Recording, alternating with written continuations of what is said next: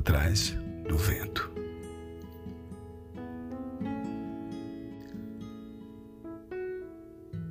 Tenho visto tudo o que se faz neste mundo e digo: tudo é ilusão. É tudo como correr atrás do vento. Ninguém pode endireitar o que é torto, nem fazer contas quando faltam os números. Eclesiastes, capítulo 1, verso 14 e 15.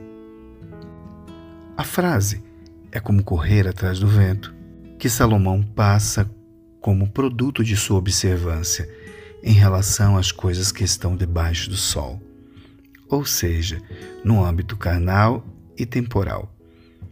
O sol é o regente do tempo para os homens, concernente ao trabalho. Pois em sua concepção acreditava-se só ser possível trabalhar durante o dia. Alguém pode se prender à longa e enfática descrição que o pregador faz e acreditar que há desânimo em suas palavras. Afinal de contas, ele usa muitas frases de comparação entre a vida terrena e a eternidade. Esta última muito superior aos que vivem debaixo do governo do tempo. Este maravilhoso livro tem em sua chave de interpretação o uso do contraste entre a vida na terra, que mesmo que seja regalada e próspera, é inútil sem a conversão ao entendimento do que é eterno. As palavras de o mestre, o filho de Davi, são de tamanha profundeza que por vezes é preciso descer até elas como quem desce em túneis de uma mina. Porém, sem o devido equipamento de segurança, poderíamos nos perder na busca pelo entendimento correto. Este equipamento chama-se revelação do Espírito Santo. Deus falará ao nosso espírito e dará sabedoria para que os segredos sejam revelados. Nosso Pai tem um interesse muito maior do que imaginamos em ensinar os seus caminhos. Por isso, por vezes Salomão usa o termo filho meu em Provérbios. O Pai está nos ensinando como filhinhos amados através do questionamento de Salomão.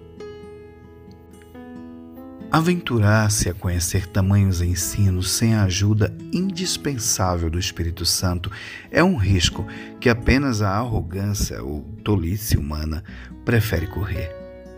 Ore e peça sabedoria a Deus antes de qualquer leitura bíblica.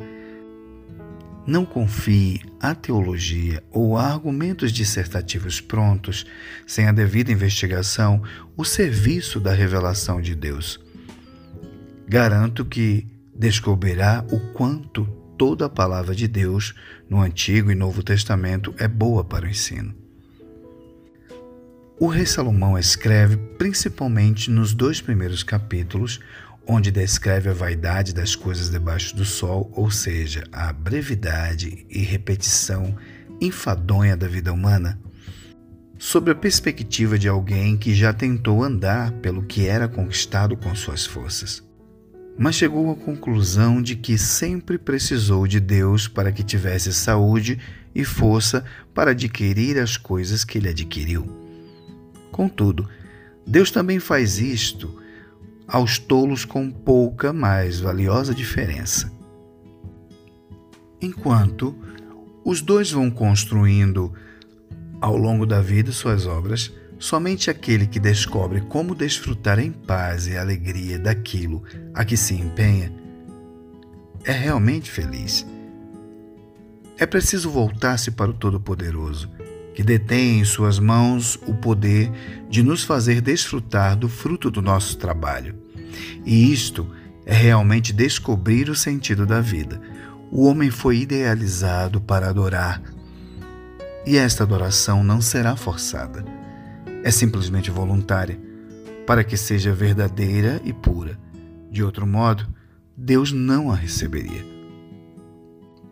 Salomão se permite mostrar, em sua análise, que até mesmo suas conquistas pessoais não seriam importantes sem um simples e determinante fator: o dom de Deus.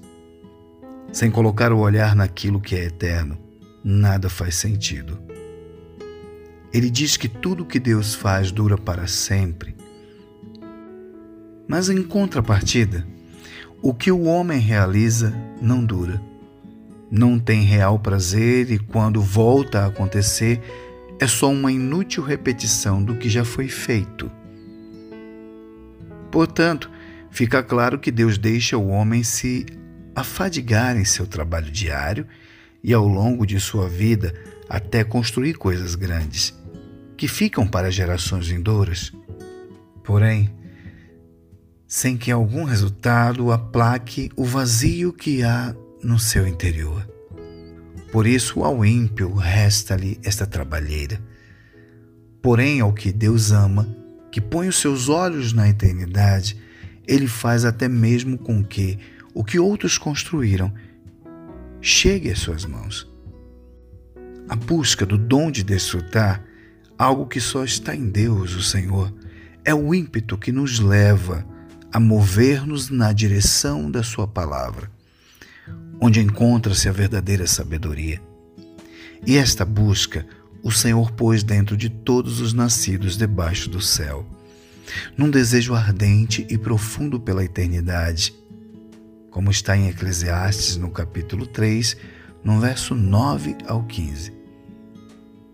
Por isso, este ser breve e imortal tem que se voltar ao seu Criador, se quiser desfrutar do que conquista e guardar um depósito para a eternidade. Só assim fará algum sentido a sua existência. Não há como segurar o vento. Não há por que correr atrás do vento. O vento aqui é o tempo breve e também poderoso demais para ser contido ou até mesmo restituído. Todos sofrem debaixo do sol a influência determinante do tempo.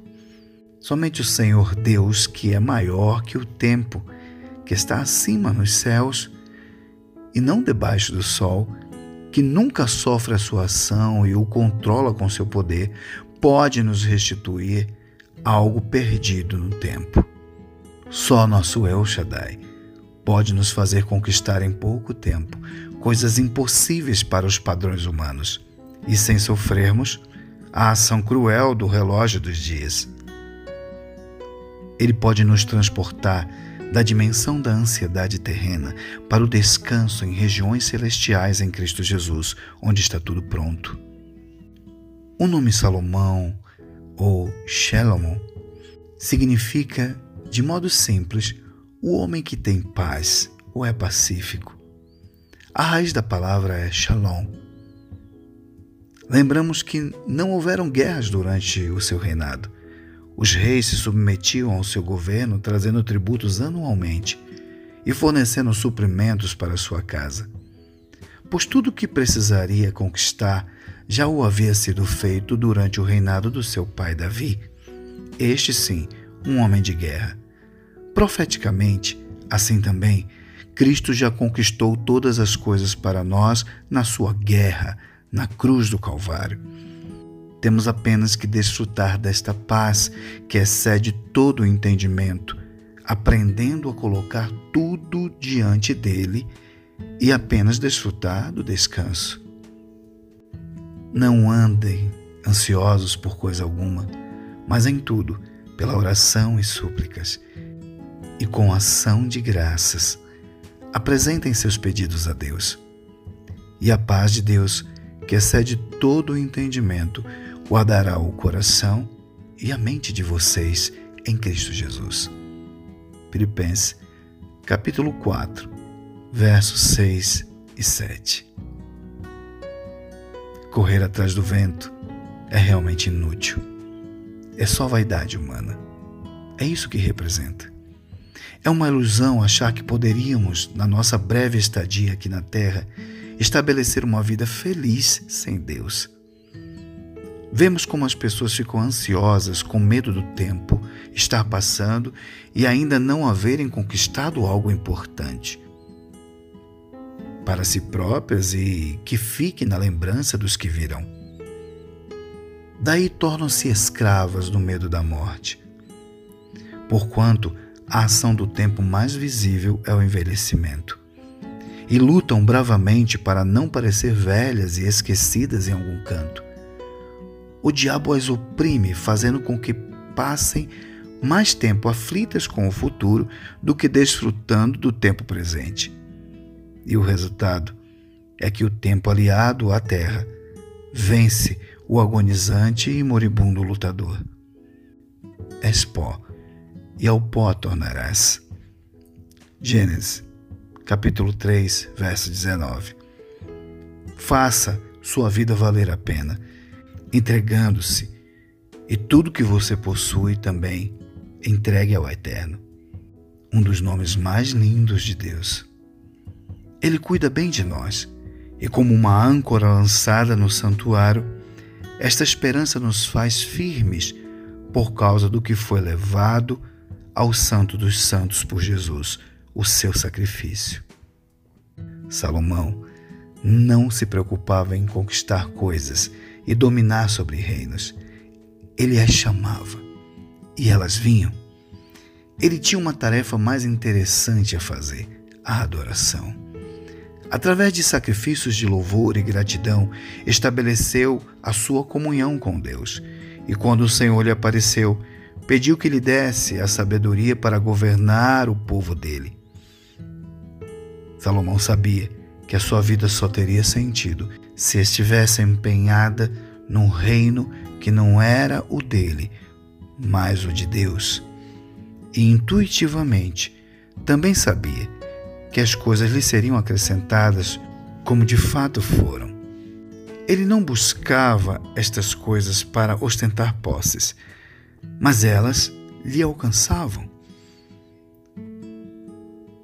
Permaneça em paz e adorando a Deus. Aprenda. Lembre-se das suas necessidades apenas em suas petições e depois agradeça, pois elas já foram supridas e os recursos estão vindo. Fique sempre em paz. Cuide de agradar a Deus no serviço da sua obra e depois no seu trabalho secular, e os suprimentos se amontoarão em seus celeiros. Não se importe com a pressa deste mundo, que tem na velhice uma sentença de morte. A promessa é que até na velhice darás fruto, como diz o Salmo 92, verso 14. Há tempo hábil para se fazer tudo debaixo do sol não importa se você está jovem ou mais velho, temos ainda uma eternidade pela frente. Isso aqui passa. Mas a nossa vida eterna nunca acaba. Hoje sabemos que, para o tempo presente, a lei de restituição é uma lei espiritual que opera sobre aqueles que descansam nas promessas de Deus. E tudo quanto foi perdido, ou não havia sido realizado antes, começa a conspirar para o bem daqueles que amam a Deus, vindo para as nossas mãos, conforme a ordem do Senhor, velozmente. E sabemos que tudo quanto nos acontece está operando para o nosso próprio bem, se amarmos a Deus e estivermos ajustados aos seus planos. Romanos, capítulo 8, verso 28. Aqui terminamos mais um estudo. Anote os versículos, medite sobre esta mensagem e que o Senhor vos fortaleça no âmago do ser, com todo o poder, por meio do Espírito Santo de Deus.